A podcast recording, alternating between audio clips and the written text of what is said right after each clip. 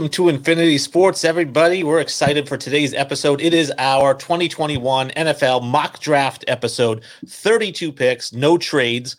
Uh, so Sully's going to say, "Hey, listen, th- we'll talk about it. We'll say, you know, there might be a trade here, but just because you know that would just be too you know time consuming to figure out trades and all that stuff. We're just going to of straight picks." Hey, you're muted right now. Did you mute yourself? Yeah, sorry. Uh, too convoluted, too much to like go through with the trades. Um, I think you know there are a couple that I think are are probably going to happen, and we'll mention them. And the deeper we get into it, obviously we'll do some trades. But right now, it's just a straight mock. You know what I mean? Obviously, if you are listening to the show, we appreciate you downloading and streaming the episode. If you want some bonus content, like today is a, a video episode for sure, because we got all kinds oh, yeah. of videos for every prospect, uh, graphics, and so on. Uh, definitely check us out on YouTube. We are available on iTunes, Spotify, Stitcher, Amazon Music, and of course YouTube Live, as well as all of our videos are found on YouTube in case you want to go back and watch them. Feel free to reach out to the show or follow the show at Infinity Sports Podcast, at Infinity Sports podcast on Instagram and Twitter, Facebook, and then Sports Infinity Five on uh, Twitter. So definitely uh, do that. And of course, today's mock draft episode is brought to you by Invader Coffee, 100% organic, 100% air roasted, 100% money back, 100% money back guarantee. Yeah. So uh, veteran owned, 15% off if you enter Belly Up when you go to purchase your stuff. Uh, definitely support the show, support uh, Invader Coffee, and get yourself some coffee. Yep, and like I've said before, it's delicious. It's uh, it's great coffee. So make sure you get in there. Our boy Jesse says, uh, excited for this, Sully. So we are excited as well. We can't wait to get the ball rolling, which we will do. Obviously, kicking right things off. There's no news, there's no dilly dally. We are going right to the Jacksonville Jaguars have the first overall pick in the draft. I don't think it's going to be a surprise, but I do have some questions for you afterwards. Who are the Jacksonville Jaguars going to take with pick number one? Jesse, you're going to like the, the Patriots pick. I promise you that. Um, I mean, no shock here. The Jacksonville Jaguars are going Trevor Lawrence. Um, the guy's been my number one prospect for probably two, three years now. um, you know, as great as Joe Burrow was, Trevor Lawrence would have been the number one pick last year if he came out. Um, it's he's just that good of a quarterback, and and I understand people look at at numbers, raw numbers, and see things differently. But like if you look at this play right here, what what Trevor Lawrence is asked to do is completely different than any other college and or any other uh, quarterback in college football. Um, he runs a pro style offense. He's asked to make multiple reads. He's asked to throw downfield throws with single isolation coverage where, you know, he has to make these throws. Meanwhile, you know, you see guys like Zach Wilson and Justin Fields, and their offenses are, are kind of designed for Justin Fields to wait for open crossers and he's thrown to wide open guys and things like that. Um, it's more schemed offense, not you know, actually true NFL offense like Trevor Lawrence's. His floor is just so low. I mean, so high that it, it's just, I mean, even, yes, Justin Fields could be better. Yes, Zach Wilson could obviously be better. Trevor Lawrence at worst is going to be Derek Carr in this league. Like, I mean, he just is. Like, so Jesse does ask, how does Lawrence compare to Josh Allen? Um, much more advanced in passing. They're both, honestly, I think it's a great comp uh, athletically, um, and and arm. I think Josh Allen's arm strength is, is a tick better, but Trevor Lawrence's isn't bad by any means. Obviously, Trevor Lawrence has insanely more accuracy. Um, he's able to read defenses much better coming out. Um, I think let's put it this way: Trevor Lawrence is Josh Allen right now. I think not when Josh Allen came out as a prospect. Well, Josh Allen, I think too, is wildly inaccurate at first. He's obviously developed some accuracy. That's one of the things. Lawrence is a very accurate passer. Yeah, Lawrence is going to walk in and, and complete sixty-four to sixty-five percent of his passes day one. That's just who he is. Well, that was my question for you is day one. So I was going to do the Jacksonville Jaguars keep Gardner Minshew as a starter for the first six to eight games, and then Lawrence takes over, or is he just starter day one? I truly think he's a starter day one. I mean, you know, when you're that great of a prospect, I mean, he's NFL ready. He's going to be able to to understand playbooks and read defenses and things like that. Um, I'd start him. You know, I truly would. You have the granted here. This this difference between Joe Burrow's situation and Trevor Lawrence's situation is in in Jacksonville they have a, a starting quarterback in Gardner Minshew. Like, yes, he's not going to wow anybody, but he can start you ball games. Um, Cincinnati didn't have that; they were forced to start Joe Burrow. Um, but at the same time, I think Trevor Lawrence beats out Trevor Minshew in camp easily and is and is the starter. Well, there is no mystery, obviously, with the first overall pick. The intrigue begins, I think, at number two with the New York Jets. Uh, there's no trades here. I think isn't one of those picks that could get traded. Uh, you know, as we get closer to the draft. But for the sake of the mock draft, if if the New York Knicks are New York Knicks, New York Jets are forced to stay at the second overall pick, uh, where are they going? Um, I have them going Justin Fields with this pick, um, the quarterback from Ohio State, and truthfully, I'm not. Man, this pick is so up in the air for me. Um, it, it, it's it's truthfully one where I could see them going five different directions uh, at this point. Uh, Justin Fields, Zach Wilson, uh, Trey Down, uh, Penei Sewell all make really, really, really good sense for this ball club. Um, I couldn't pass a quarterback here in this situation. Justin Fields is a better prospect than Sam Darnold was. Zach Wilson is a better prospect than Sam Darnold was. Um, again, I love Sam Darnold. I think he's a winning quarterback in the NFL, but I don't. I'm, I'm always in the favor of you take a quarterback. It's like a lottery ticket. Just because you bought one that may win doesn't mean you don't buy another. Like the more lottery tickets you get, the better chance you got uh, at finding that guy. And I just think Justin Fields has a chance to be that guy also new coaching staff, um, new things like that. I, I, think it just screams new quarterback. On a scale of one ten, uh, what would you say is the likelihood that this pick does get traded? Four. Okay. And on the scale of one to ten, the likelihood that they take Penei Sewell here instead of Justin Fields. Four as well, probably. I think it's okay. it's very it's very very very likely they come out of here with either Zach Wilson or Justin Fields. Um, I just don't like. Don't, I understand the argument for trading down and accumulating picks. Um, I don't know what the market's going to be like. I mean, if they can get a like this would be the most wild deal ever. But you know, they do something with Houston where they get the number two, where Houston gets the number two, Sam Darnold, number two, like the second rounder this year, and a future first or something like that. Uh, maybe, maybe Houston does that for Deshaun Watson. Yeah, I was even thinking, you know, both their first round picks this year and then a first. That's right. Yeah, first yeah. rounds. Yeah. Oh, that's right. I forgot. Yeah. So two first this year, Sam Darnold in the first next year. Th- then do that for for Deshaun Watson. Um, you know, then maybe so I don't think they move out of this spot to not take a quarterback. Is essentially what I'm saying. I think they come away with this draft with a quarterback. Okay. Uh, Brandon Combs asks whoever, or he says whoever goes to the Jets should retire and try to play another sport. Uh, I actually don't disagree with you there, man. They need so much help everywhere. But uh, I mean, if they trade down with somebody like I don't know, maybe Atlanta or or uh, Philadelphia at six, if they're in the quarterback market and really want to move up, then maybe because you still got a shot at getting somebody. But man, there's no way I'd go into next year with with Sam Darnold and a new coach kind of thing. The issue too is next year. Let's say Sam Darnold. Let's say it all pans out, and he and he throws for 35 touchdowns and looks decent and wins ball games and you're 10 and 6 or 9 and 7 well then you got to pay him 40 million dollars next year. He's, he's he's off his rookie contract next year. So then you're going with a one year evaluation on a guy for a deal that you're going to be stuck in for at least 3 years 4 years on crazy money. Or you draft a quarterback and have him on a five year rookie contract and Sam Darnold's your quarterback and, and if he pans out, great, you franchise him or you trade him or something like that and you have a backup plan. You know what I mean? So I, I think that's gonna play hugely into it. Uh, Jesse says draft Fields and hire Urban Meyer. And uh, I know that you know he hasn't named what team he's going to go to. I think he is going to go to the NFL. I thought everyone was kind of thinking Jaguars because it made sense. They got the first overall pick. But I mean, I guess yeah, if the Jets went with Fields, you know, why not? I mean, him in New York too. That'd be such a like crazy good market. I mean, he's he'd be a god in Jacksonville because of what he did in Gainesville. But I mean, in New York, that's such a massive market for him.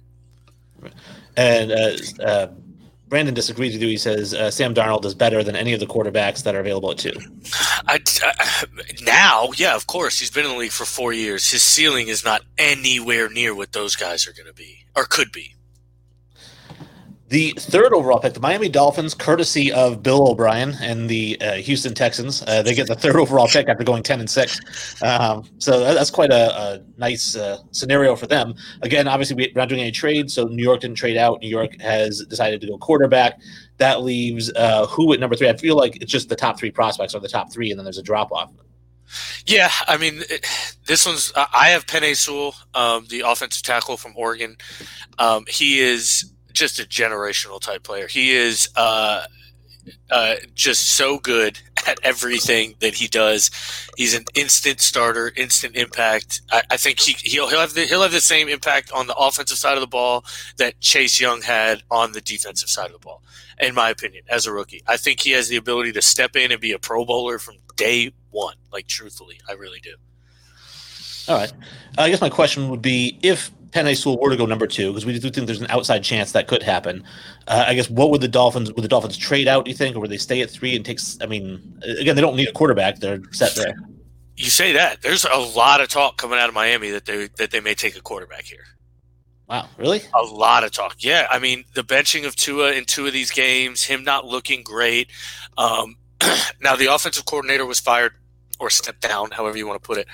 Um, and and a lot of people attribute his lack of success to the offense not being designed to fit him, hence why he left.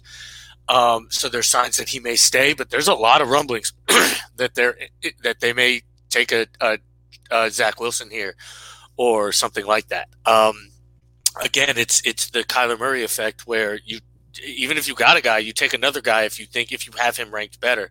So I don't know. I personally don't see it. I think Tua is a great player. I think he has the all the ability to have a ton of success in this league. So I would build around him. If Penei Sewell's gone, I think Ja'Marr Chase is the obvious choice. Um, if they get stuck here, if they can move down, they would love to move down. But I, I think I think Ja'Marr Chase would be a great ad here. I think that if they do decide to go quarterback, I have to imagine that the market for Tua is going to be at least a first and then a future or something. Uh, uh, it would have to be. I mean, like he hasn't proven he isn't a starter by any means. So I would, I'd give up a first if I'm let's if I'm San Francisco or something like that. I give up twelve for Tua. Fuck it.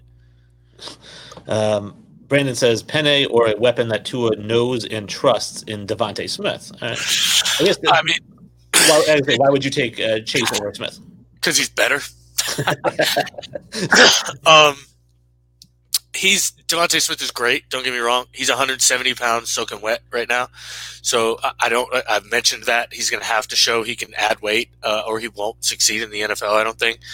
Uh, Ja'Marr Chase is just a better prospect all around. Just truthfully, just just better at everything he does, except maybe attack downfield. which you know DeVonta Smith is just obviously elite at. But I mean, Ja'Marr Chase is no slouch at that at all. Um, it, Ja'Marr Chase is an elite elite prospect. DeVonta Smith, I don't even know if I'd have him over Jaylen Waddle right now. Um, like like I have him over Jaylen Waddle because we haven't seen him all year. But if Jaylen Waddle comes back for this national championship game, looks like Jaylen Waddle was supposed to look like, and then goes and runs a, a four two eight or a four three like he's supposed to run at the combine, uh, Jaylen Waddle may very easily jump ahead of DeVonta Smith. With the fourth overall pick, we get to the Atlanta Falcons. Like I said, the top three, I think it's that's the top three. Yeah. But then uh, we get to the Atlanta Falcons, and now here's again where we don't know who's going to go where. I'm curious to see who, do you have the Falcons taking at four. This was the probably the hardest pick in the draft for me. I'm not going to lie. Um, Atlanta has so many different holes they could fill at this spot. Um, and this is also probably the number one spot for a trade up for other teams. Um, kind of depending on how Atlanta views Matty Ice in their situation. I don't think Atlanta is going to be drafting at number four very often, okay. personally. Um, so when you're here this early and you've got a chance to do it, I take a quarterback. I've got Trey Lance, quarterback, North Dakota State.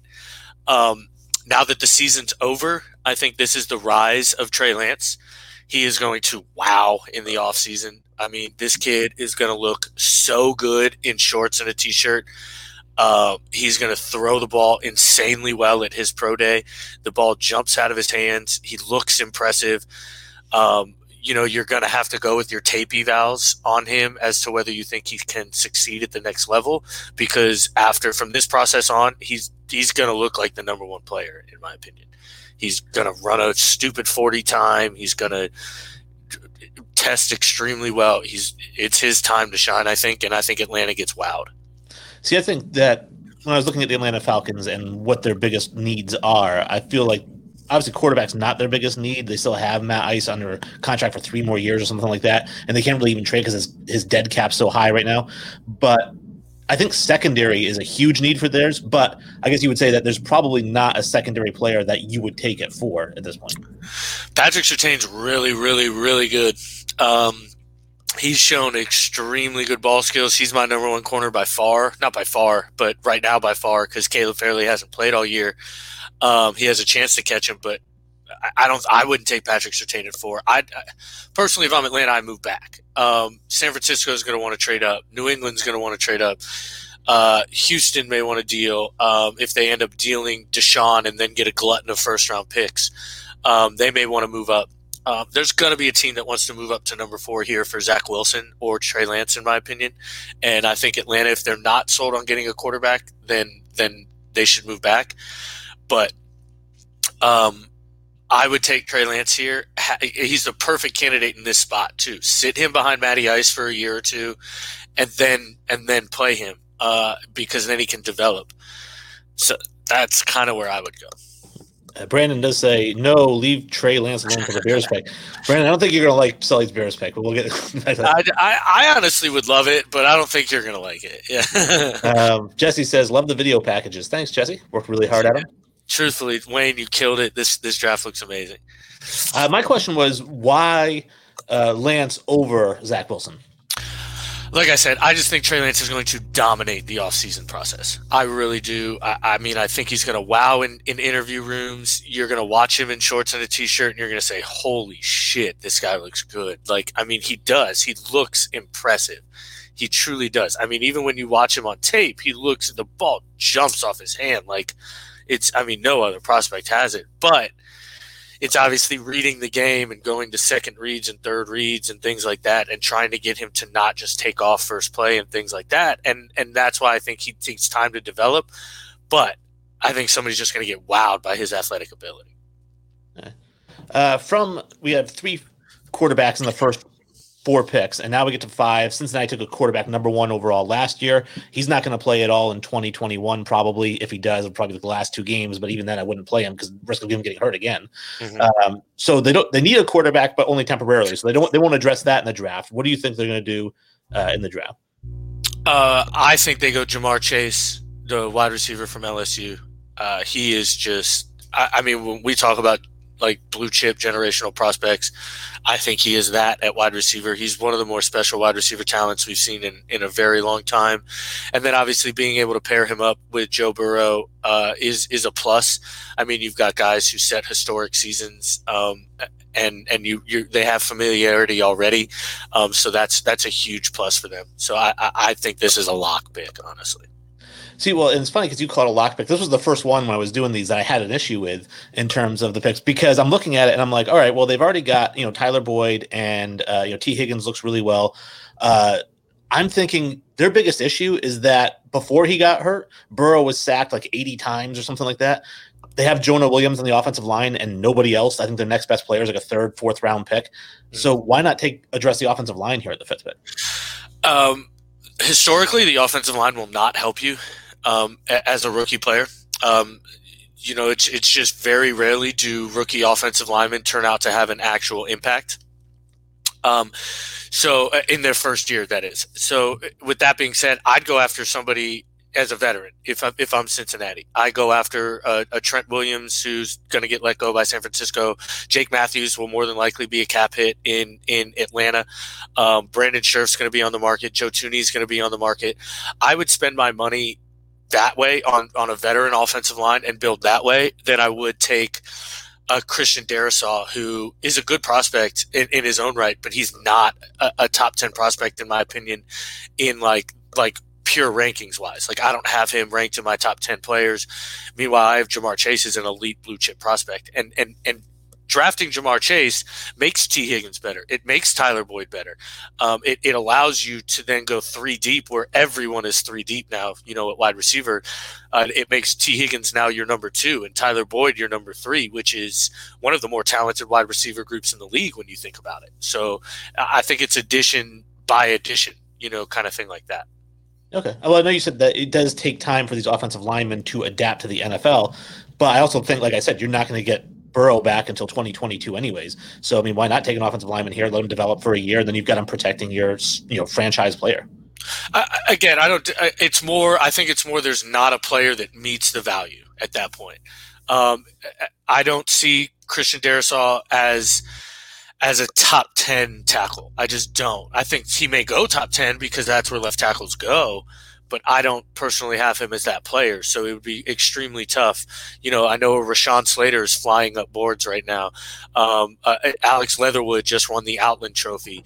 Um, you know, there's there's plenty of guys, but at five, I just I personally I just don't see it. And Jesse says he would like the chemistry of Burrow and Chase since they obviously played together at LSU. So. Yeah, it's kind of a perfect pairing, honestly. Like it, it, it makes a ton of sense. At number six, the Philadelphia Eagles. We're going to see a few NFC East teams here in the top half of the draft. um, but yeah, number six, we got the Eagles. Uh, Carson Wentz obviously could be on his way out. There's a lot of talk about that. He wants to be out. Uh, Jalen Hurts looks like he's going to probably compete for the starting job with Wentz. But obviously, I don't think quarterback is a need here, even though I have seen some mock drafts where they've taken a quarterback, which is mind boggling to me. But who would you say if the Philadelphia Eagles are stuck at six, you know, where would they need to address? To take a quarterback here would just be insane to me, honestly. And I'm I'm in the, the I've said this a thousand times. You buy as many lottery tickets as you can but man, that's a lot of capital you're investing into this position that's still on your roster that won't work out if they take a Zach Wilson here. Um, I mean, I personally, I'm going DeVonta Smith, uh, the wide receiver from Alabama. The Eagles are starving for talent at wide receiver. I mean, maybe these quarterbacks can't succeed because they're throwing to Greg Ward and fucking like what was the other guy's name? I don't even know his name. The one guy who uh, Fulgham, I think it was Travis Fulgham. Like, who are these guys? Like, seriously, I, I get him some elite talent. DeVonta Smith has shown it all year. He can just get open, plain and simple. The guy's savvy. He's he's not the biggest guy. I'll, I'll knock him for that all day. He's not the fastest guy. He's not the cleanest route runner. Uh, I, I mean, on a team with Amari Cooper uh, I mean, not uh, uh, yeah, on a team with uh, Amari Cooper, Henry Ruggs, um, uh, uh, Jaylen Waddle, and DeVonta Smith. He was the fourth worst guy on that team. You know what I mean? When Tua had all those guys, um, so or was it Calvin Ridley? Honestly, I can't remember. It doesn't matter at this point. Jerry uh, Jeudy. Jerry Jeudy, that was it. Thank you, Jerry Jeudy. Um, you know, with all these guys who are all first round talents, DeVonta Smith was the worst on that team. Um, you know, and and was the worst prospect out of that. Uh, now he's shown he can play much better, but um, I mean that's just insane to think about. This is actually the first pick where I looked at. it. I was like, oh, I don't really have a problem with this. I mean, they need a wide receiver. That's like you like you said, they're the wide receiver court, and I like Ward and I do like Fulgham. I think they're great third and fourth wide receivers. you know, they need a number one receiver. They need a number one and a number two. Honestly, quite truthfully. Um, but yeah, I mean, it's. I think it's going to come down to DeVonta Smith. I know Micah Parsons is somebody that Philadelphia apparently loves. Um, the all-purpose linebacker. They need a linebacker really bad. Uh, and then obviously Zach Wilson is just. I mean, he's arguably the number two overall player in this class. Um, and so, you know, on a lot of boards he is. So I, I mean, it's gonna it'd be hard to pass him, but I couldn't take another quarterback here. Jesse asks, uh, does Smith compare to DeSean Jackson? Yes, I think he can do more of the dirty work, but that's an excellent comp. Um, I, I, really do, and I don't. What's funny is I don't think he'll have the timed breakaway speed, but I mean, you watch him on tape, and he's clearly can fly. Um, so I, I do think he is that downfield threat. I do think he can be that for uh, Philadelphia. And Brandon asks, uh, Wentz is part of the quarterback carousel this season. Wentz, Jameis, Trubisky, uh, Watson, Ryan, and if Packers lose this week before the Super Bowl, even Aaron Rodgers on I don't think so. God, Brandon. and of course, I had arguably his best season ever. Post the one of the best quarterback ratings of all time this season. I think it's number three of all time, and it, they're going to ship him out. Yeah, he's done. Let's get Jordan Love in there, guys. uh, Brandon also said that he thinks that DeVonta Smith will be better than uh, DeSean Jackson. Um, I do I mean, too. I, I, do, I, definitely think he, he will be better. He just he, the similarities are there. I didn't mean to flick you off. I was just rubbing my nose. Oh no, no, it's Uh, the seventh overall pick, the Detroit Lions. Uh, not a great season for them. Matt Patricia's gone now, so they've got to basically retool everything uh, and figure out how to win in that division. I, I, feel like they have some pieces. I like Kenny Golladay. I like you know uh, the running backs this reason. Not not, not, not yeah, not that not the child beater, but I like the uh, yeah. D'Andre yeah. Swift is good. Um, yeah. on Johnson's good. Yeah. But I guess if you're the Lions, you got the seventh overall pick. You got to do something. And what are you doing? Zach Wilson, lock, ship it. If he's there at seven, they better run to the podium and select Zach Wilson. Uh, this kid's good, man. I think he's really, really, really talented. Uh, the ball jumps out of his hands. He's he's crazy good, accurate. I mean, that's a stupid throw. Uh, I mean, he's like it's insanely talented throw right there. Uh, he's just crazy good. Um, I, I want to see more. You know, it's BYU, and you know he's he's never playing in Alabama. You know, kind of thing like that.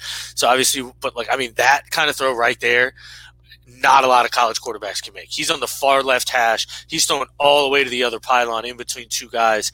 That's, I mean, that's a throw. A, I mean, most quarterbacks can't make. So when you see that kind of throw, that's the kind of stuff that you're like, wow, that's wow.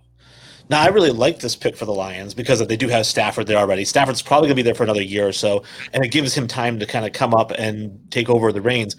I guess the question is with Zach Wilson, some people feel like he might have a little bit of Johnny Manziel in him in the sense that, you know, his parents are rich, he's a rich kid, he kind of has this entitlement, like I'm better than everybody else kind of attitude. Yeah, I mean, truthfully, I haven't heard anything like that. You would think a guy coming from Brigham Young would be a little grounded, and and you know, with with all the humanities work they do and things like that. I mean, they're forced to do missions and and things like that. So you would think he'd be a little humble. I personally, at this point, I don't know. I haven't de- I haven't done my deep into his background and and kind of the way he is as a teammate and things like that. This is going strictly on a prospect grade. Um, I have him ahead of Trey Lance as a prospect. I have him biting the toes and heels of Justin Fields. So um, I, I I like Zach Wilson a lot, if I'm being honest. Okay, and I do think he's a good fit, like I said, in that Detroit system. You know, down the road, and and being able to sit is the best thing ever for for Zach Wilson and a lot of these guys coming out. Honestly. At number eight, the Carolina Panthers. Last year, they took Derrick Brown uh, for the defense, and it seemed to work well. The defense was pretty solid, 15th or 16th in the league this year. Their offense really struggled. Uh, they need some sort of fix here because, I mean, Teddy Bridgewater seems to not be able to get it done on his own. Uh, again, what are they going to do at eight? I struggled with this pick a lot. And it's truthfully the only reason I struggled is because of what they did last year. Going all defense last year truthfully makes me think they're going to go all offense this year. Um, and I really, really, really wanted to take Kyle Pitts here. Um, I didn't. I went Micah Parsons, uh, the linebacker from Penn State. Uh, the other trend is Matt Rhule wants to set that defense up to succeed, and I think he knows that's how a young football team succeeds. Micah Parsons is is a centerpiece, cornerstone. He's a guy that's going to be your quarterback. He's on defense. He's going to call your plays. He's going to be your captain he's going to do this. He's going to line up on the line and, and rush the passer if he needs to. He's going to play off ball if he needs to. He's going to cover tight ends, cover running backs. He's he's everything they've missed since they lost Luke Kuechly. Yeah, and I think uh, my question, I guess, was uh, you know looking at their secondary. You know, they've got Rasul Douglas in the secondary, Donte Jackson. It seems like corner would be a bigger need. I understand that you know talent wise, Micah Parsons is a bigger talent than any of the corners on the board, but it seems like corner definitely is a bigger need than linebacker. I agree. Patrick Surtain will get play here at this pick, and I don't think the gap is huge between Micah Parsons and Patrick Surtain as a prospect, um, uh, especially considering positional value. Um, uh, but because I mean, a, a cornerback is going to get you more wins per AV than a than a off ball coverage linebacker will. Um, at the same time, it's it's what Micah Parsons brings. He will be the quarterback to that defense.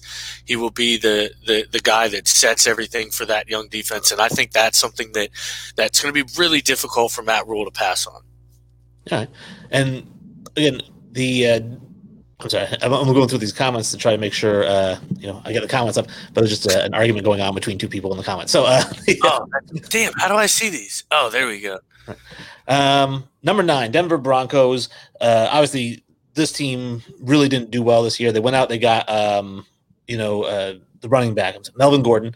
They uh, have Lindsay already. They drafted Jerry Jeudy, who, like you said, has just been making people look stupid in running his routes. Uh, so offensively, they seem to be pretty solid, with the exception of quarterback. Uh, I'm not sure what their biggest need is in defense, but again, you've got the ninth pick. You've got to address some area of the team. Th- this is where Patrick Surtain stops his fall, in my opinion. I've got them going Patrick Surtain, the quarterback from Alabama, a cornerback from Alabama.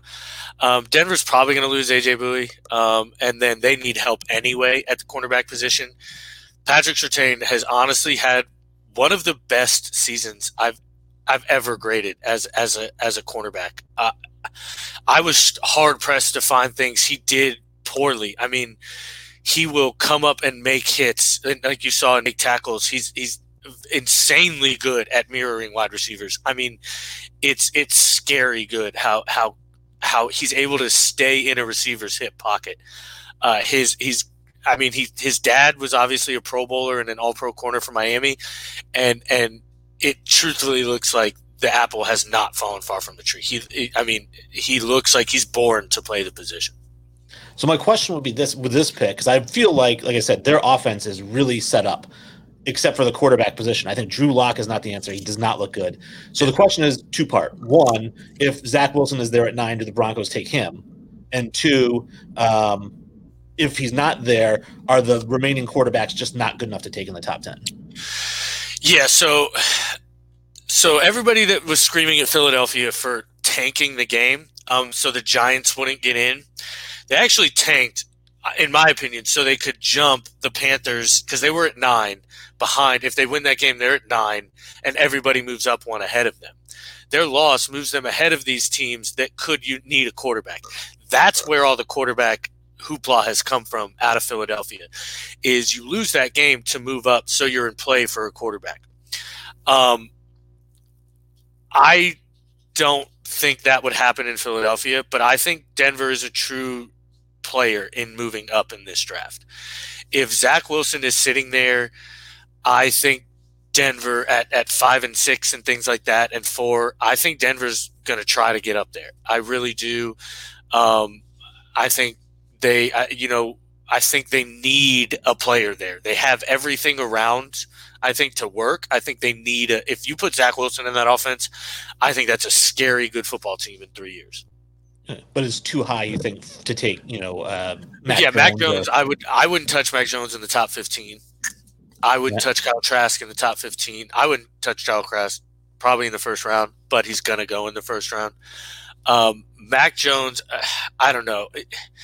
The guy has so much talent around him that yes, he's producing and it and it and it looks good, but man, I don't know if I see it. That's all. I just don't know if I see it out of him the tenth pick, the Dallas Cowboys, who I had predicted to go fourteen and two, whatever it was, uh, they end up uh, just one of those horrible NFC East teams. And again, a team that seems really well put together. They have a lot of pieces. Obviously, Dak getting hurt is a huge, huge hit. You know, um, he could come back next year. He might not. There's talk. You know, should they trade for a quarterback? Should they give him the 40 million a year he's asking for? Um, but first things first, they've got to address an area in the draft. Like I said, they don't have a lot of holes. Dak and Deshaun Watson need to flip spots, in my opinion. I think that I think that is the ability. I think that has the most traction to be to be the best trade. Um, I think they move Dak and ten uh, for Deshaun, um, and I think that's. I mean, that's let's clean. Let's both get out of there. You know, you don't got to give up a ton. You want to get out of the Dak situation anyway. I wouldn't mind paying Deshaun Watson forty million a year at all. I feel much better paying Deshaun Watson forty million than I do Dak Prescott. Um, so that's what I would do if I was the Cowboys. With their pick, they have to address that secondary. I mean, they have to. It's bad. It, it's bad. And Caleb Fairley, Farley, I'm not. I think it's Fairley. Um, I think is going to test out the wazoo at the combine. He's a big kid. He's 6'2". He's going to run a 4'3". He's he's got special special athletic ability uh, especially for that position. He's long. He has good ball skills. Uh, I would have loved to see him play this year, but I, I mean, again, now that the offseason's starting, it's where he's going to shine. So. Yeah, see, I looked at it and I said, you know, like I said, they don't have a lot of holes. I'm looking at their defense, and obviously they got Trevon Diggs last year uh, for their secondary. Um, they've got, you know, awful, by the way. You know, yeah, but he's still decent. I, I know that. I'm just saying he's not a fix by any means. Um, they've got uh, you know Jaylon Smith, uh, Aldon Smith, uh, Vander Esch, Demarcus Lawrence. So really, if you just fill this spot, I mean, it seems like a perfect. Like there's one hole. I mean, then you have him and Diggs. You've got all these linebackers. You got the defensive line. The defense looks solid. Obviously, the offense looks solid. It's just too bad they couldn't draft a coach at number ten. Yeah, I agree. Uh, yeah, they need a fit there. I think they need some other pieces, obviously, but yeah, I mean, they need to. Cornerback is such a high priority position in this year in this league now. I mean, you if you don't have a true number one, like it's you're in a lot of trouble. So, um, I think that's very important, and I think Caleb Farley has a shot to be that, and then Trevon Diggs can be your two, which is I think a better spot for him. I don't think he has the ability to be a one. Brandon says, uh, "Wow, Deshaun in Dallas, uh, that would be so good." yeah, no, that's one that I haven't seen kicked around a lot, and personally, I think that's. I mean, if I'm Dallas and if I'm Houston, also, I think that's. I mean, I think that's what makes both teams the happiest, uh, because then Houston gets a quarterback that. Um, I mean, nobody thinks Dak can't play football, so he gets a Pro Bowl level quarterback for for a Pro Bowl level quarterback, and I think Dallas gets a quarterback that they feel is much more opt to succeed or, or apt to succeed uh, in Deshaun Watson. At 11, the New York Giants, like I said, it's just basically the NFC East and a couple other teams in the top you know, half of the draft. The New York Giants, uh, again, a lot of holes. Saquon Barkley gets hurt. Uh, that, that obviously hurts. I'm not a huge Daniel Jones fan. I know I think you like him more than I do. I'm just not a huge fan. Um, but I do love Saquon Barkley if he's healthy, and it's now two or three seasons in a row that he's been hurt. So he comes back. I don't think that they're going to draft a running back. Um, but I guess what would they address? Because they do seem to be just a really bad team that is going to be really bad no matter who they pick. Uh, I've got him going Paye, the edge defender from Michigan. Um, I've mentioned this now probably a couple times on the show. Edge talent is either found in the first round of the draft or it's found in free agency. Uh, they need edge talent bad. I mean, bad. It's it's probably their number one need if, if outside a quarterback.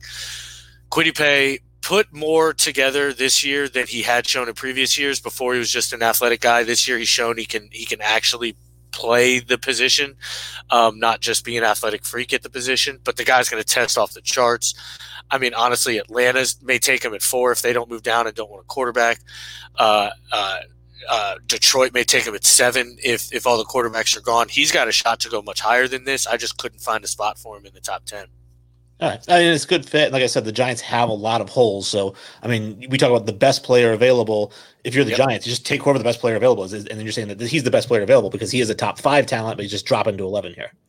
Yeah, I mean, Jaylen Waddle's going to get a lot of look here. Uh, they've got nothing at wide receiver too. They're starting Darius Slayton, Golden Tate. You know, I, I mean, it's tough for Daniel Jones to, to succeed in that. So, and and I, again, I expect Jaylen Waddle to show up and run a special number, so he could obviously be in play for this pick. I again, I'm just the way I draft. I'm taking an edge because you don't find edge talent. So. The San Francisco 49ers are drafting 12th. I know there was some talk in the other mock drafts, having taken a quarterback whether they do or not, I just love the idea of Jimmy G coming back to New England. Um, so I hope something happens that pushes that uh, to happen. But they seem like again they've got tools. They're a rushing first team and wide receiver wise with Aiyuk and Deebo Samuel. They've got Kittle. They don't really need, I guess, wide receiver help. So what would they do? Uh, I was shocked last year they didn't take to address the secondary, uh, and so I, I'd be shocked if they didn't go Jaycee Horn uh, cornerback from South Carolina with this pick. Um, he finished the season extremely strong, uh, shot up boards, big physical guy. Um, I, I, I, think he's moved ahead. Shaun Wade had a bad couple games, the last games, um, and I think he's going to drop. Um, Derion Kendrick didn't have a great game um, against uh, Ohio State, and then uh, Tyson Campbell uh, really just needs to put it together more than anything. Where Jaycee Horn has it together, I think um, it's it's special to have a season like he did in the SEC. So, yeah, he also is a perfect scheme fit. I mean, he's he fits that defensive scheme like I mean, he was bred for it. So. And it's another pick that again I really like because of how few holes there are. When you look at that defense with Kinlaw and Armstead and Bosa is going to come back, and then over the top they got Jimmy Ward, who I think is a really great safety, and then just to add another great corner, it's I think yeah, really really good fit for the 49ers. And Richard Sherman's not going to play at an elite level for much longer. I mean, let's be real, he's not even playing at elite level now. Um, so they need somebody bad. Um, this is a spot too where I'm going to say it probably 30 times in this draft. Jimmy G 12 and next year's one for Deshaun. I think gets it done. So, uh, you know, there's a lot of options. So they're And, also they're also I think the biggest team in play to move up for a Okay. Yeah. And Brandon does say versus our previous with the Giants, he says that it's tough for Danny Dimes to succeed when the 20 yard line tackles you. uh, I think we were all pretty impressed with Danny Dimes' athleticism there, though. Um, yeah, they said it was his his top speed was like second in the The league. second fastest in the entire season all year. Yeah. The Los Angeles Chargers had a quite the emergence of their rookie quarterback, who you didn't like uh, going into the draft, Justin Ah. Herbert, and uh, who I had mentioned might be the best rookie quarterback in the history of the NFL, which you disagree with. But uh, we, uh, have the Chargers picking again. We know they're not taking quarterback. Uh, are they going to get him some help, or do they need to address other areas? Yeah, I think they've they've got to protect Justin Herbert at this point. Christian Darrisaw, the offensive tackle from Virginia, um, has had one of the better seasons in a long time. Uh, Virginia Tech, my apologies, that's my mislip. Um, he he's got some pretty flawless tape. Um, it's it he put some really special tape together this year, and it's hard to ignore. His base is just really really good. The guy's in in a position to make the the best block at, at all times, essentially. And that's I think it's a great pick as well because of the fact that Justin Herbert is your future now. I mean, he's the guy you got to protect him. So obviously, when you have your quarterback set, next is left tackle. It seems like the second most important position on the team once you have your quarterback. So um, yeah, definitely no issues uh, with this pick. Uh, would there be any consideration to uh, like somebody like Cosmi? I mean, what puts Darrisaw ahead of him? There will. I, like I said, there's there's a lot. Rashawn Slater, he can play. Rashawn Slater can play every position on the offensive line. He can play center. He can play left guard, right guard, left tackle. He's and he's absolutely had an insanely good season this year. Um, I actually think he was the highest graded offensive tackle this year in college football. Um, so he's going to get a look. Um, it's going to come down to preference at this point. I think Christian Darrisaw is the safer of the picks um, m- more so just because he's the guy's always in the right spot, always. Brandon says that Justin Herbert was the best quarterback out of last year's draft. Well, he had the best season, I guess, of any of the quarterbacks last year's draft. I mean, yeah, I mean, I think I think there's I think in most circles, most everyone on the planet would still take Joe Burrow, but yeah, Justin Herbert did play the best out of last year's draft, and, and again, that's that's only I think because Joe Burrow got hurt. We don't know what Joe Burrow would have done the last couple games. At number 14, the Minnesota Vikings, uh, the NFC North, like another, not as bad as the NFC East, but uh, still having its issues. I guess what do they address? They've got, just again, I feel like so many things to address in that team. I don't feel like it's a very solid team. Uh, this is probably the easiest pick of the draft, honestly. Uh, outside of Trevor Lawrence, Gregory Rousseau, edge defender from Miami. Um, he's arguably the number one edge. You're going to get a lot of people that have Kwity Paye. You're going to get a lot of people that have Gregory Rousseau. Greg Rousseau's got a shot to go in the top 10. They lost Danielle Hunter last year uh, to injury, and he wants, you know, uh, or, and he's going to, you know, come back hopefully this year. Uh, Everson Griffen was gone. They need an edge rusher bad. I mean, bad. That's how this team succeeds. Um, and I think Gregory Rousseau is, is going to be that guy for them. I was curious, what about uh, quarterback? I mean, it seems like, you know, Kirk Cousins is on the outs with them. I mean, why not bring in somebody to fill that void, or you think just none of the quarterbacks left would be worth it? I mean, I don't think the reason they lost was because of Kirk Cousins. Um, I, I don't think a lot of those football games they lost was because of Kirk Cousins. That defense is atrociously bad. Um, I think they need a lot of help in a lot of spots. I mean, name me 12 better quarterbacks than Kirk Cousins. You know, like, I mean, like, truthfully, like, like, don't get me wrong. I don't like Kirk Cousins. I don't think he, he is the answer. You know what I mean? But at the same time, I don't think Mac Jones is. And I'd rather build my team around what I have and then maybe, you know, we sneak into the playoffs, something works out. I think Kirk Cousins has the ability to win a stretch of games in a division. So, all right. The next picks is the one that um, Jesse and I are going to be very excited for. The New England Patriots are selecting at 15. A horrible season. They missed the playoffs for you know the first time, what 10, 11 years, whatever it was. Um, they just yeah, they I have not been. 20, isn't it? No, they missed it with Matt Cassel at quarterback. Oh, that's right. Even though you guys went 11 and 5, you missed that? Yep. Oh, wow. That's wild. Um, so yeah, so the Patriots have to pick. They've got to fill some needs. Um, obviously, the the top quarterback names are off the board. I don't honestly don't think Bill Belichick would take a quarterback anyways in the first round. It just doesn't seem his style. But um, I guess yeah. Who who do you have the Patriots taking, and then I'll tell you why I don't like it. We have from Alabama, wide receiver Jaylen Waddle. Um, I just think at this point you guys have nothing at wide receiver.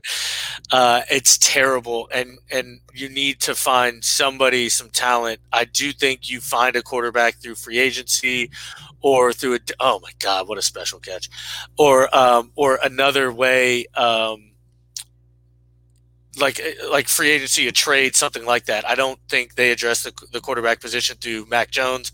I think that would be a, a terrible pick, honestly. Uh, I think Jaylen Waddle's special. I really do. So, so here's why I don't like it: is or I don't like it because I don't think it's realistic in the sense that Bill Belichick took N'Keal Harry two years ago in the first round. It didn't work out. When you get food poisoning from a restaurant, you don't go back to the same restaurant hoping you get a better dish. You know, and, and Bill Belichick has been hesitant his entire NFL GM career of taking wide receivers in the first round. In fact, N'Keal Harry was the first one he ever did. So it didn't work out for him. So that's why I think Belichick has always been a guy who either trades out of the first round or he'll take the dirty players in the first round especially with the fact that you might be losing Joe Thuney, it looks like. Why wouldn't they go Wyatt Davis here? Um, they very well could. I, I don't have Wyatt Davis near as the prospect as I do Jaylen Waddle. And again, it's it's also like I draft in the first round, especially. I like to draft positional value. Um, so I can get an offensive guard that will give me what Joe Thuney did in the third round and fourth round, like when I drafted Joe Tooney. Um, I can hit those guys more often than I'm going to get a player that's as special as Jaylen Waddle. Now, I understand that's not necessarily how New England thinks. Um, this isn't exactly a what I think New England would do. This is what I would do in this spot, a little bit of both kind of thing. Um, I'm going to take a wide receiver over uh, an, an offensive guard every day of the week. Okay. Now, uh, Brandon had asked, he said, uh, anyway, the Patriots don't trade this pick. And I mean, it's 50 50 probably. It really is. I mean, it, it's most likely they, they trade this pick. Um, I, I, mean, I would assume they move down. Somebody's going to want Mac Jones. Somebody's going to want Kyle Trask. Um, somebody's going to want Jaylen Waddle, honestly, at this point, I think. Um, especially, again, I expect him to run a, in the four twos, low four threes.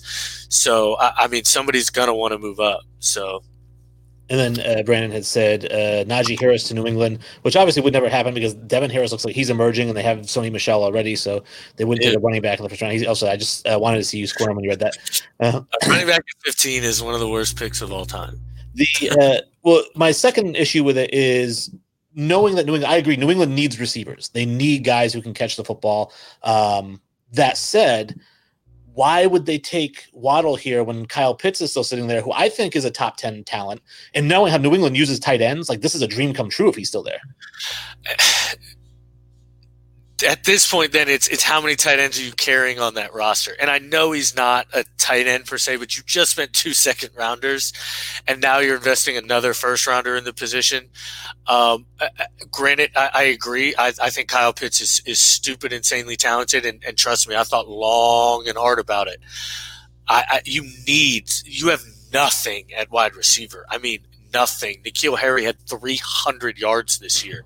I mean, and I get that like Cam Newton isn't a world beater and he's not throwing the ball, and, and even when N'Keal Harry's open, he's not getting the ball. But whoever comes in is gonna need some talent, and Jaylen Waddle, I think, is is the biggest impact player you can take at 15. Yeah. Especially for a team that like is expected to win and things like like you're not rebuilding, so you know Jaylen Waddle's an instant impact player in my opinion. The uh, Arizona Cardinals draft at 16. Uh, obviously, they got Kyler Murray, DeAndre Hopkins, a high powered offense, that spread offense uh, that uh, Kingsbury likes to run. Uh, they got last year, they took uh, Isaiah Simmons, again, kind of jack of all trades, linebacker slash safety slash corner, who you know had an okay season, didn't really set the world on fire. Um, so, definitely some areas that they need to address. Um, their defense again was the Achilles heel. This one is is a struggle for me because honestly, it's it's they have uh, for a team that's so good, they have so many needs. Like they need a corner bad. Uh, Patrick Peterson's not going to play decent any much longer. I think they need um, offensive line help bad. Um, with that being said, Kyle Pitts in this offense, tight end from Florida, is my pick. He's just I mean, I have him. I think is my seventh best player overall. I think it is. Yeah, my seventh best player overall. Uh, to be fair, I have Jaylen Waddle at six. So, um, uh, so, and I mean, in that offense with what Cliff Kingsbury does and Kyler Murray and and I, you know, Larry Fitzgerald leaving. I think Kyle Pitts is a slash receiver, and especially the Larry Fitzgerald type. He's going to be their slot kind of crosser, sit in those zone holes, attack the middle of the field kind of thing. I mean, I think it's going to be really hard for Cliff Kingsbury to pass that.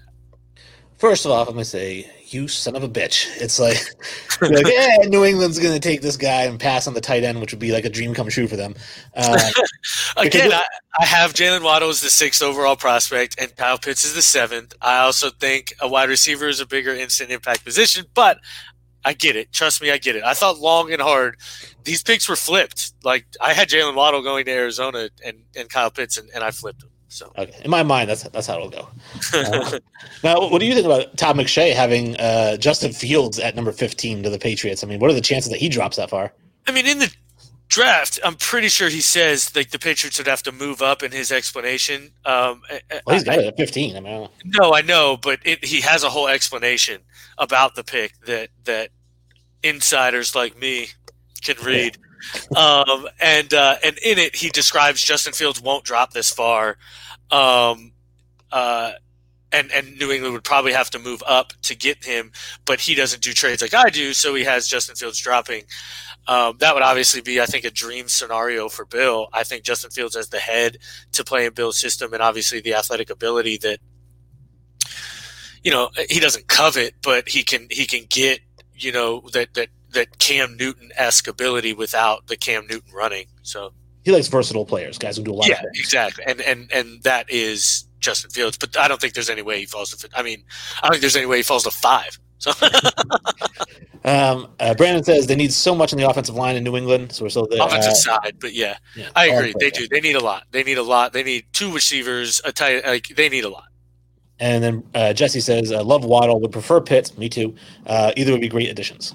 Uh, yeah. Again, it's Jaylen Waddle, I'm telling you, is special. If he'd have played this whole year, nobody, it's not nobody, but I don't even think people would be talking about DeVonta Smith in the top 10.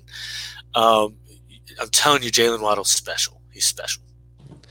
At 17, the Las Vegas Raiders, uh, they end up, uh, I guess, missing the playoffs, 8 and 8. And, uh, or did they make the playoffs? No, they, they missed no, it, right? They missed it. That's why there's 17. Okay, so they're any, eight, any team 19 and on is in the playoffs. Uh, I, I, love you know Josh Jacobs. I think is a great player. I like Derek Carr. I know I've talked about him ad nauseum. That I really love his accuracy. He doesn't throw a great deep ball. He doesn't have a huge arm, but he's very accurate. He doesn't turn the ball over a lot. So uh, I think he's a guy who I guess, like you said, if at worst case scenario, that's what Trevor Lawrence would be. Um, so they don't need any sort of quarterback help. I don't know where do they need help. What is the what is their big weakness right now? I mean, big defense defense bad. Um, I've got him going Jeremiah Owusu-Koramoah, um, the linebacker hybrid from Notre Dame. Um, this kid is just built for today's game, and and he's the exact player that um, Daniel Jeremiah loves. He's a he's a captain. Uh, he's a multiple year multiple year starter. Um, he's a versatile. I mean, look at this play. This I'm, I saw this highlight, and before the before the thing you showed me this.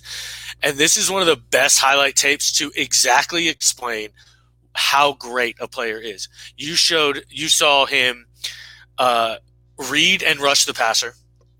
You saw him read and attack the running back in the backfield. You saw him cover and turn his hips and make an, an, insane interception. Then you saw him read and attack the backfield and essentially just steal the ball away from the running back. I mean, this kid is a born playmaker. I'm, I'm, he's one of my favorite prospects in the entire draft. Well, and I think we talked about him when we did uh, your top prospects in one episode, and some of the reports I read about him was that he doesn't have top end speed, but he looks like he's playing 100 miles per hour out there. Yeah, I don't know what he's going to test. I truthfully don't. I think he's going to run in sub four fives or four five or sub. Which I mean, for a linebacker, that's all you're looking for. You watch the tape, you see this guy has football speed, though.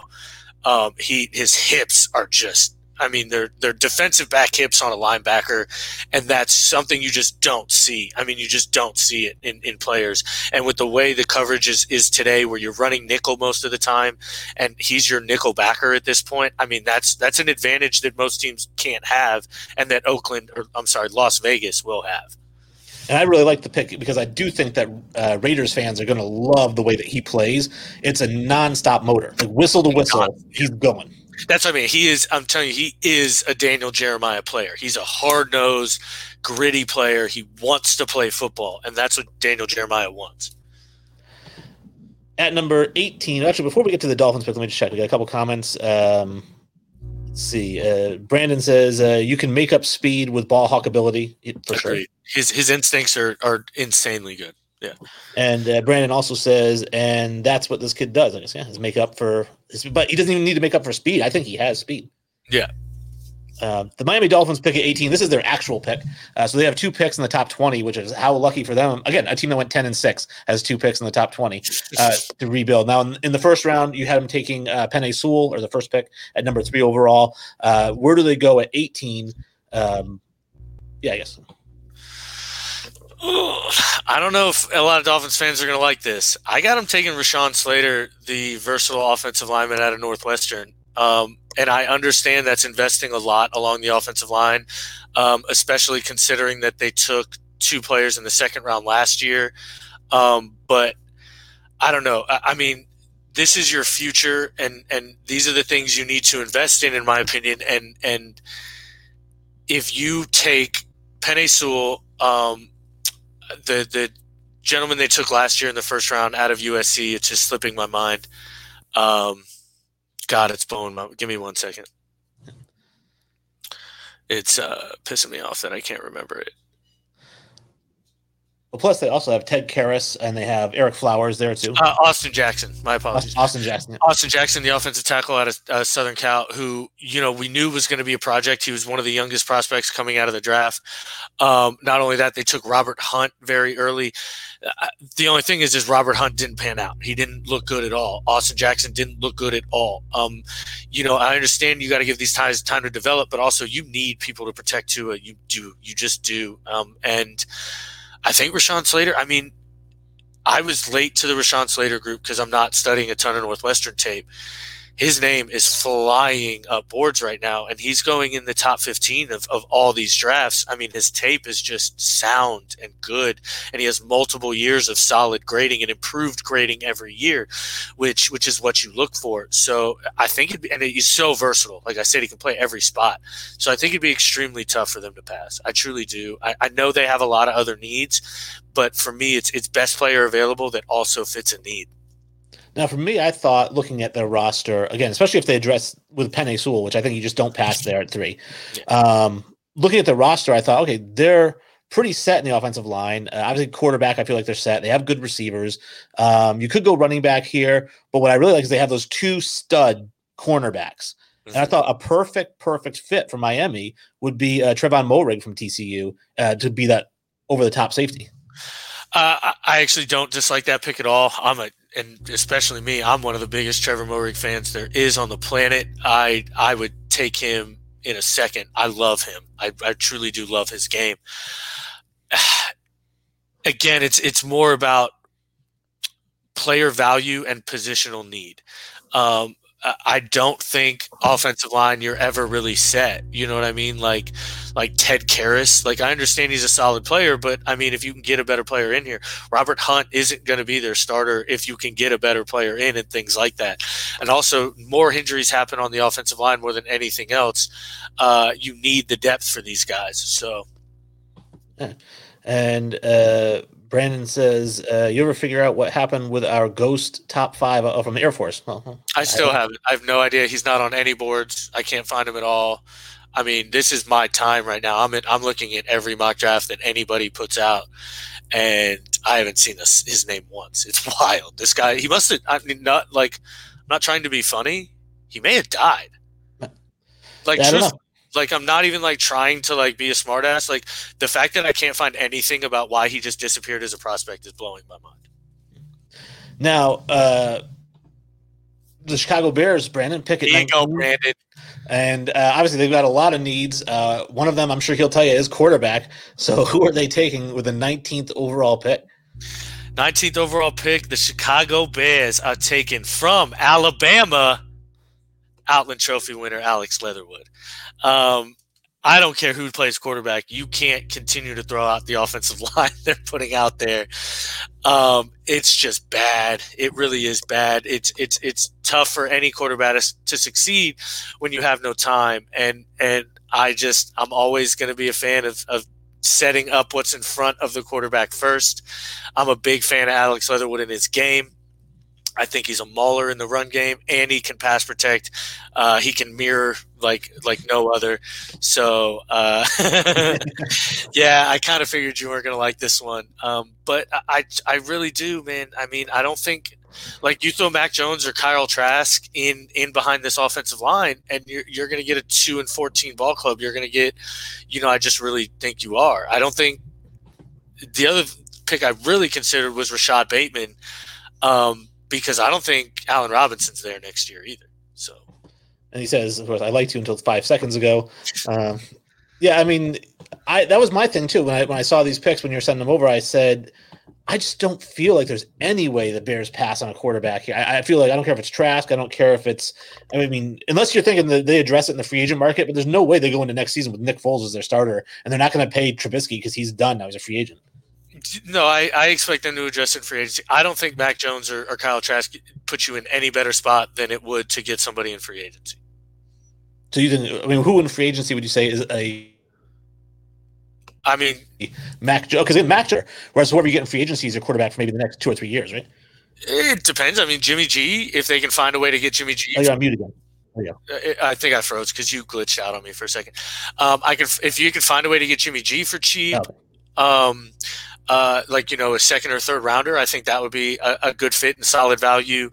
Um, I mean, I think they'd be stupid to not make a play for Deshaun Watson. I'd throw the house.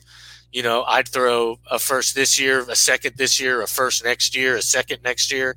I'd throw the house for Deshaun Watson if I'm Chicago. Um, uh, he literally just posted that comment.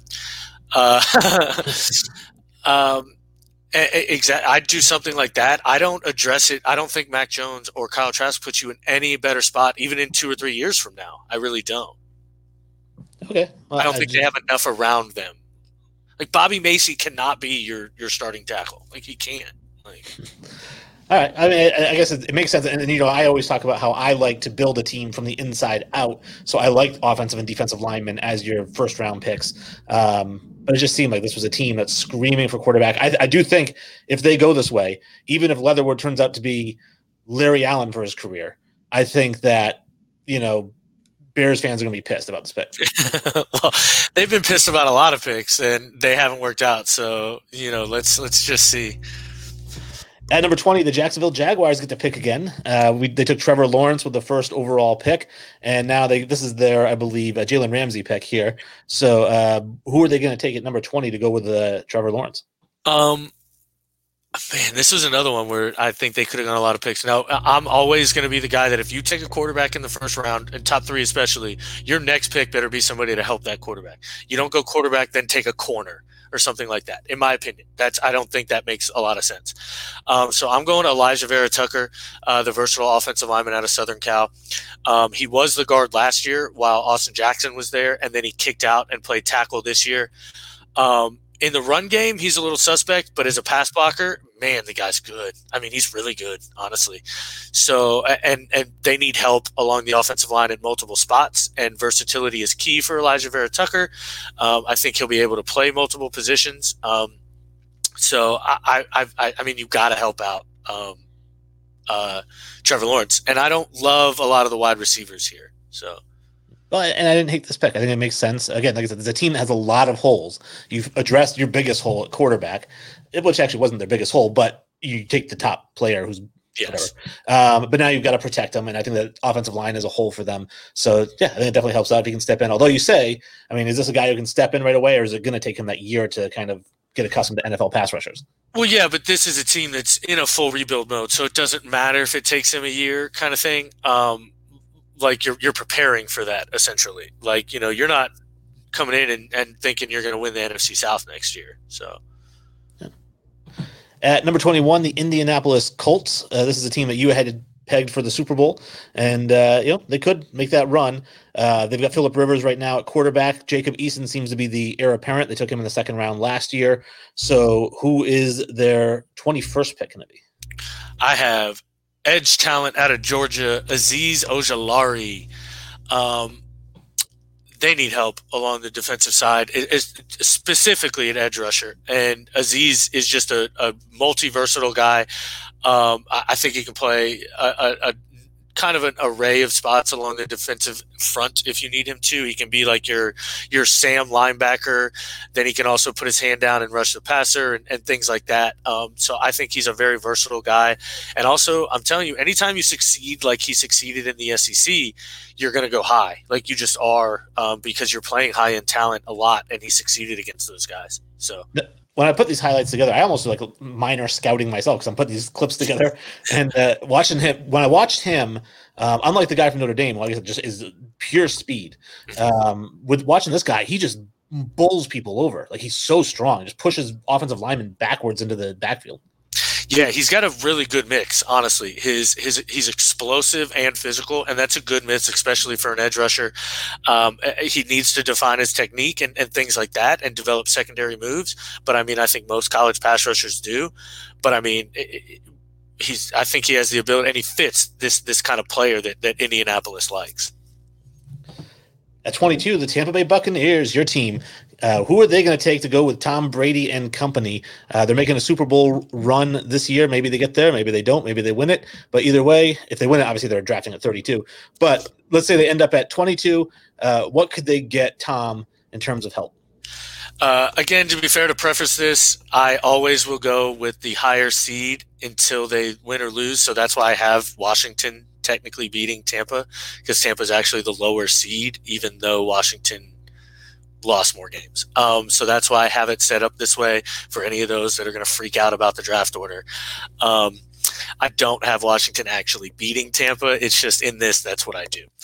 Uh, I have Tampa going Jayson Oweh, the stupid talented freak athlete edge rusher out of Penn State.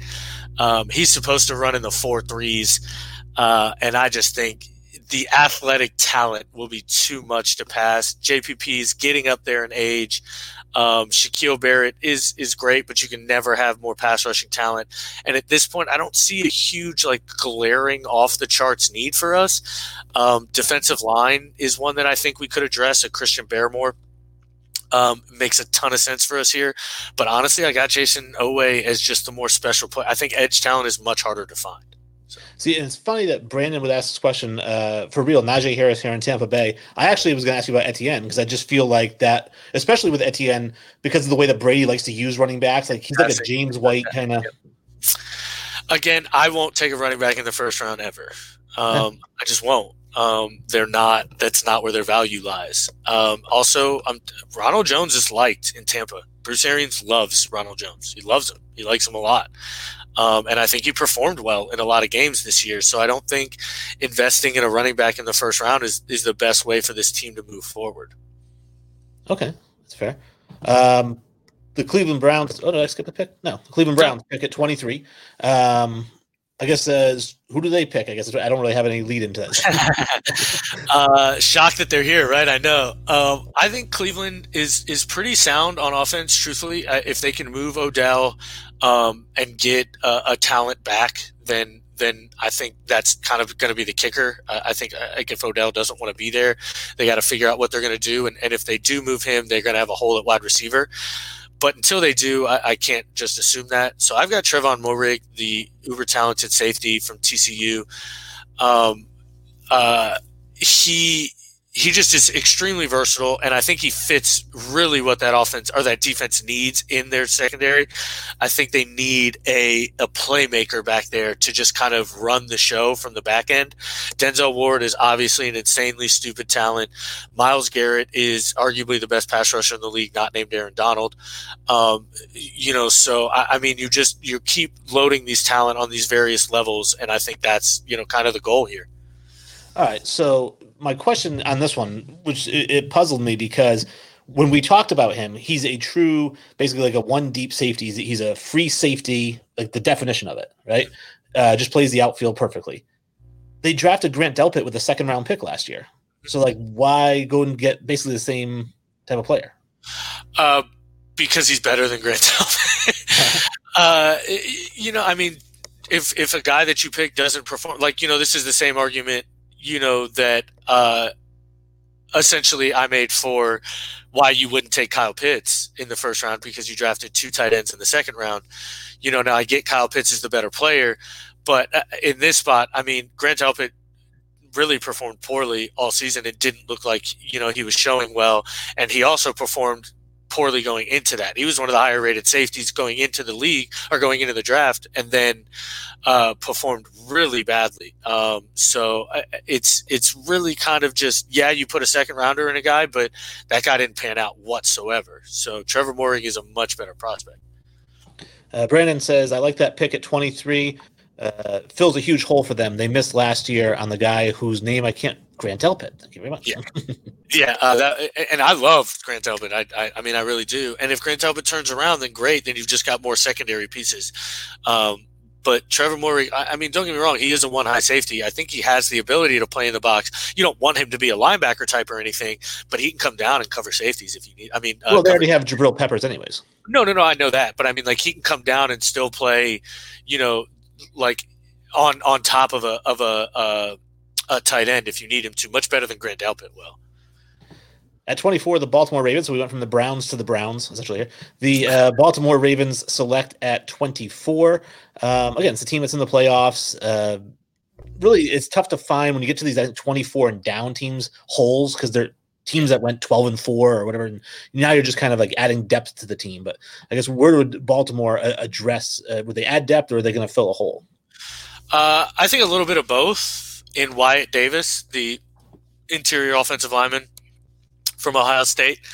Uh, Baltimore kind of lost their identity this year. They couldn't run the ball as successfully this year.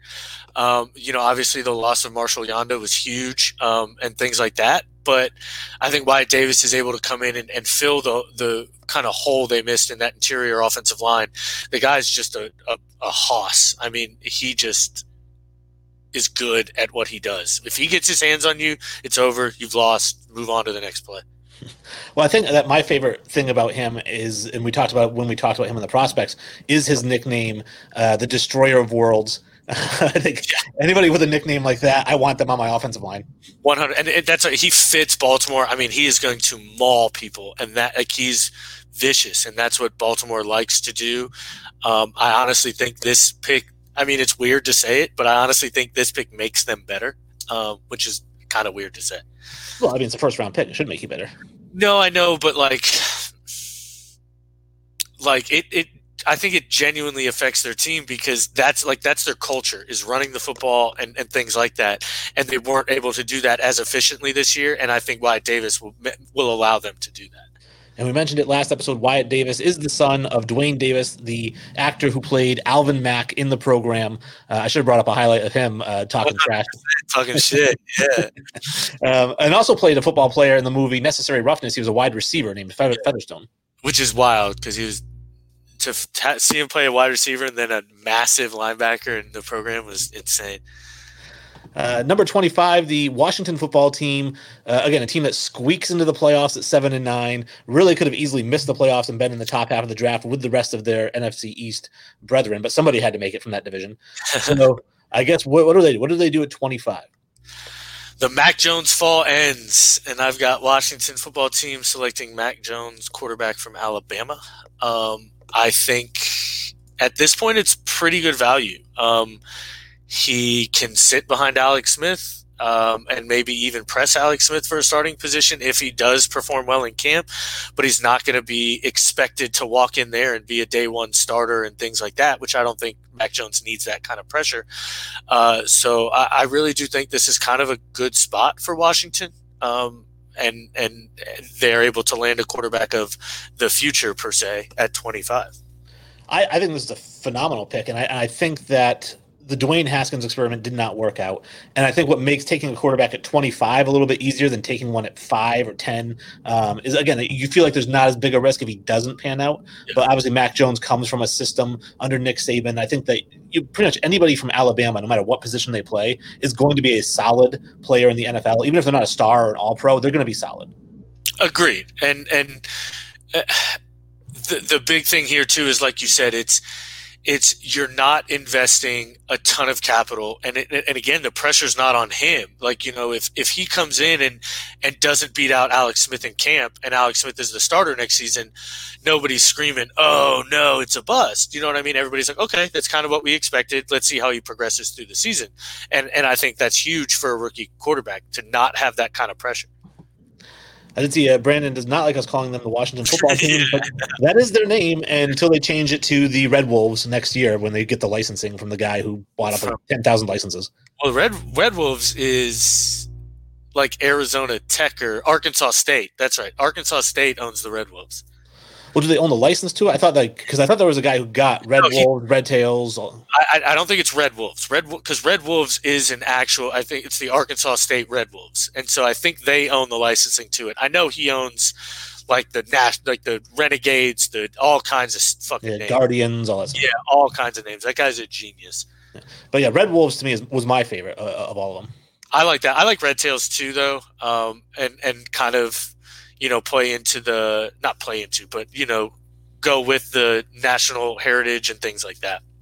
And of course, I'll throw it out there. My favorite idea was that Disney buys the team and they have the Washington Avengers. That should and, be that is what should happen. Yeah, and then like you said, we were talking about putting a little bit of a theme park around the stadium. They would make so much money. It would be such a stupid attraction. Imagine the Super Bowl there. Oh my god. Uh, Brandon, I'm not posting your comments because I think it's just going to get you in trouble. the uh, Number 26, the Tennessee Titans. Uh, again, another team that did really well. Derrick Henry's a, a monster. Speaking of destroyers of worlds, um, he, he's just a monster. Uh, he just looks like uh, a defensive tackle running a four or five out there, just bullying people over. Um, it just, but what do they need? What, what do the Titans need? They got what, AJ Brown, I think, last year. Um, two years ago. Two years ago. Okay.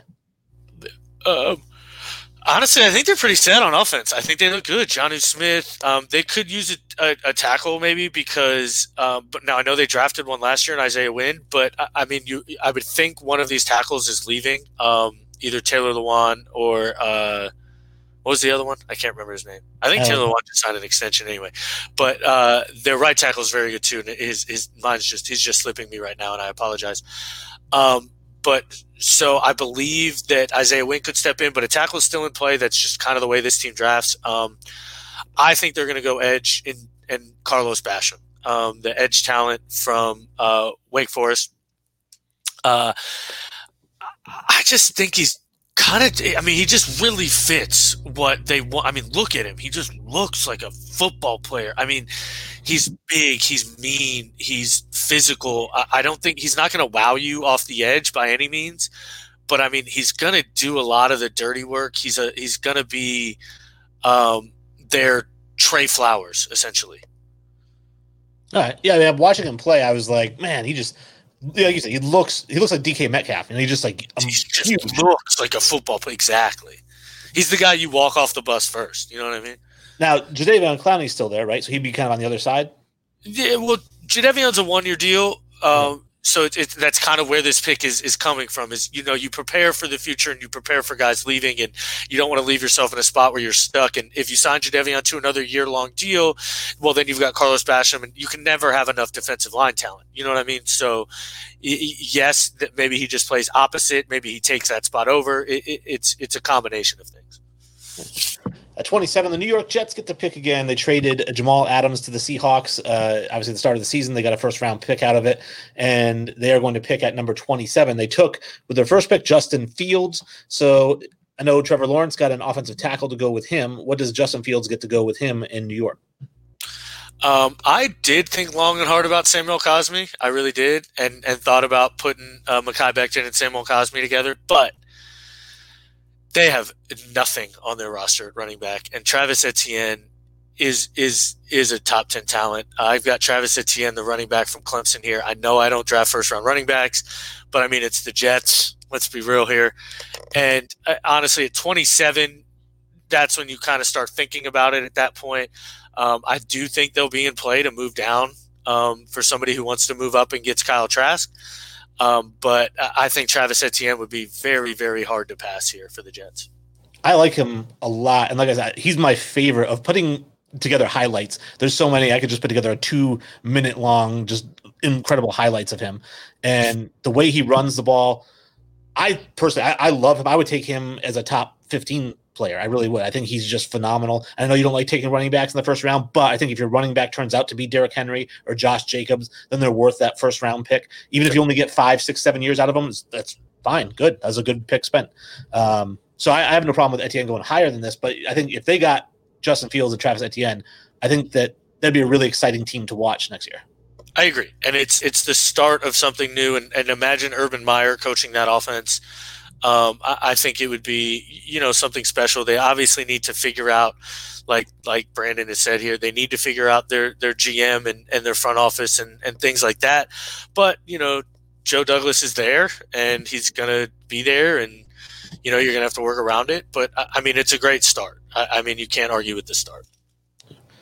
At 28, the Pittsburgh Steelers are a team that looked great for the first 11 games and then uh, you know didn't look so great after that obviously uh, big ben we don't know what his situation is going to be um, their defense is always solid it doesn't matter who you plug in there they just always seem to have a great defense so again it's a team where do we go with pittsburgh this one was tough, man. I'm not gonna lie, it was tough. I don't think they go for a rookie quarterback. I really don't. I just don't see Pittsburgh doing that. Um, not at 28 either. I know Kyle Trask is there, but I personally just don't see it. I have him going Najee Harris, the running back um, out of Alabama. James Conner is, is, off his rookie deal. He's probably done. I wouldn't re-sign him. Um, there's no point to. He's going to demand more money than he's worth, in my opinion. Um, and I think Najee Harris steps in immediately and honestly gives you more than what James Conner did. And that's still what this team wants to do. I mean, they're still a running football team. They still want to pound the football and, and play NFC North football and play defense. So I think Najee Harris is the perfect fit for that. Yeah, I guess for me, when I saw the pick, I, I didn't realize James Conner is the end of his contract. So I was like, why would you take a running back in the first round to make him a committee running back? Um, but I guess if Conner's gone, then it makes him kind of Najee Harris be the number one back there.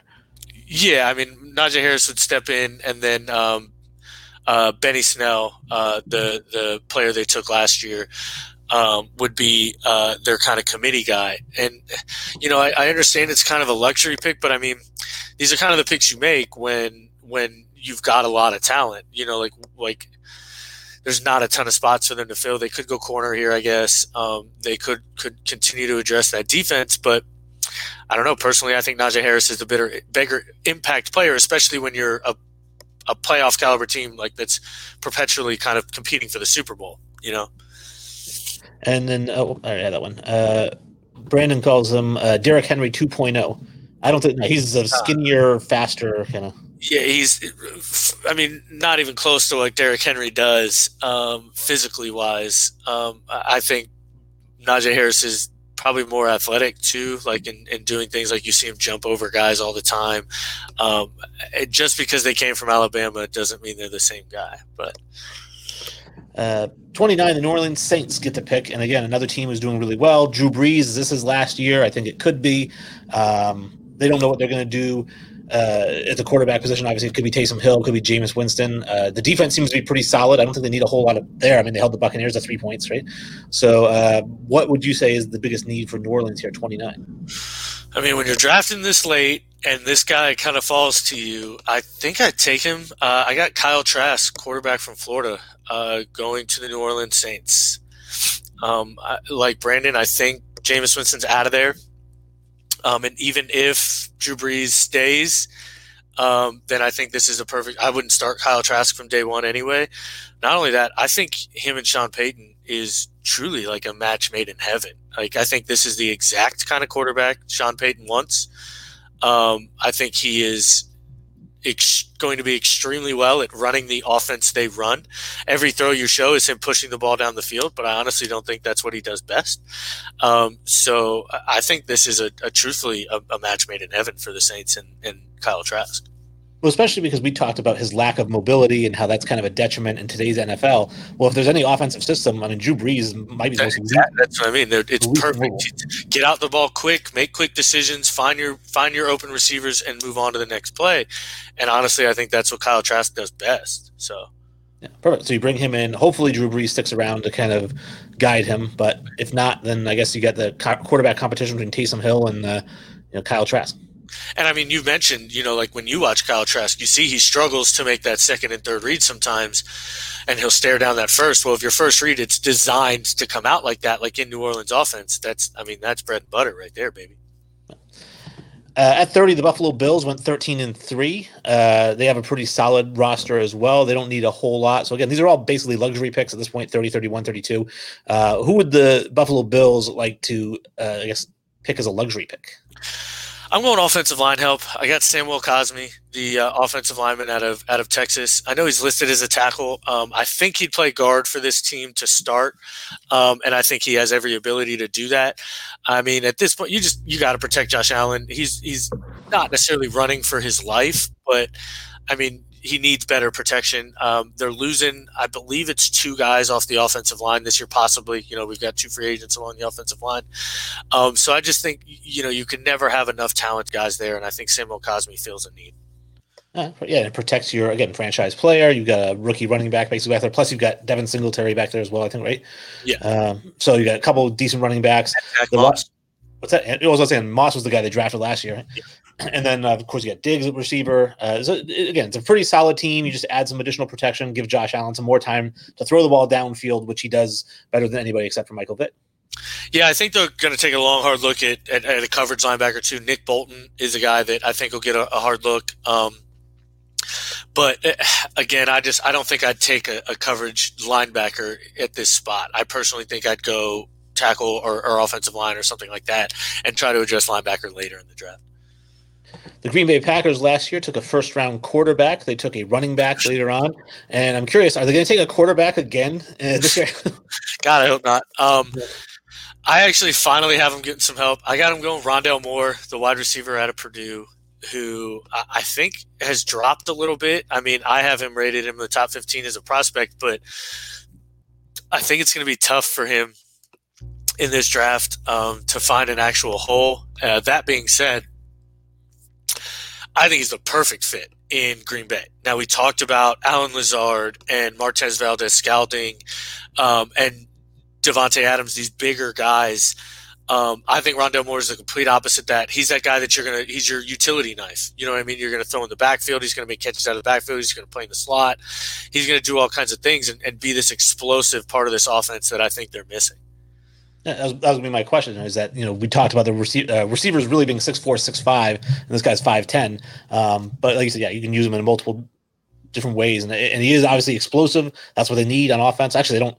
With Aaron Rodgers, you don't need anything. Just give him a bunch of garbage men, and he'll throw for four thousand yards and forty touchdowns. That's just what he does. I mean, that's just what he does. More than likely, they'll address the defensive side of the position, uh, uh, just side of the ball. That's just what they do. They're historically they draft defensive line, linebackers, things like that. They draft first round priority positions. That's what they do usually. Um, but I, I, think it'd be hard to t- to pass Rondale Moore at this point. And with the last pick in the first round, the Kansas City Chiefs uh, last year took uh, Clyde Edwards Helaire, which seems to be a really great pick. He was uh, a favorite of a lot of people's fantasy. Um, in and out offense, you know, everybody would be. So, do they boost the offense uh, again this year? No, I think they adjust defense now, and I go Christian Barmore, uh, the interior defensive lineman from Alabama. Um, man, I, I just think that this again is a luxury pick. They they don't necessarily need him, but I mean the kid's a special special talent. Uh, he has the ceiling is out the wazoo. So I mean, you pair him with Chris Jones, and and that that team gets gets scary on defense. So I mean, that's the goal. Now, would he play more of an edge, or did he play interior line with Jones? Play interior, so they they they run like a three four kind of hybrid there. Um, and he would play the opposite defensive end um, in that in that scheme because they use edge rushers, not defensive ends. You get what I'm saying, right? Yeah. Okay. Um, so they use a, a, defensive end to tackle defensive end. Um, and then edges. So I think he would be either the defensive tackle or the edge. You can you can move him along that defensive line in all three spots, and then when they go four down, you know he would play on the interior. Uh, Brandon says uh, Jordan Love will love the pick. Uh, Aaron Rodgers will be pissed wherever he's at. uh, I mean, I don't see any. I mean, God, could you imagine moving Aaron Rodgers? I can't. I, I just don't understand how you do it. Um, he likes the Christian Barmore pick. Um, I guess uh, my question for you this is kind of off the topic a little bit, but we talked about the 3 4 they run in Kansas City. I haven't played Madden in forever. I've become more of a FIFA guy. Uh, yeah. But when I played Madden, I always ran a 4 3. What was your preferred defense? Um, I would run a 4 3 also. It would kind of depend. Uh, so I, personally, like in Madden, I run a 4 3 because I think it's it's easier to um, run coverage, but I run 4 2 nickel most of the time. Um, like my base coverage is nickel, uh, but in, in real life, I know it's it's odd, but in real life, I I think the four three under which is essentially just a three four, is the best defensive scheme. Oh, okay. I was just curious because like I, I used to play it all the time, and that was my main thing: is where to put the guys, where to blitz it, and and my favorite. Remember, I think it was Madden 11 or something like that, where you could design your own custom formations and oh, play yeah.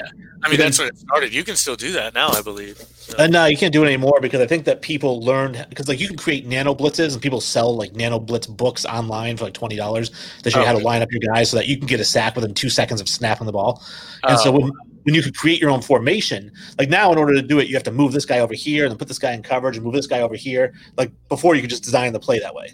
And so oh, okay, okay. made it too easy for people to cheat online. Yeah, I, I mean, I haven't played Madden I mean, like I haven't owned a system, so I play it, but I don't actually like do it. Uh, Brandon, that's Sully. When we get in some Madden, uh, I'll teach you how to play. Never.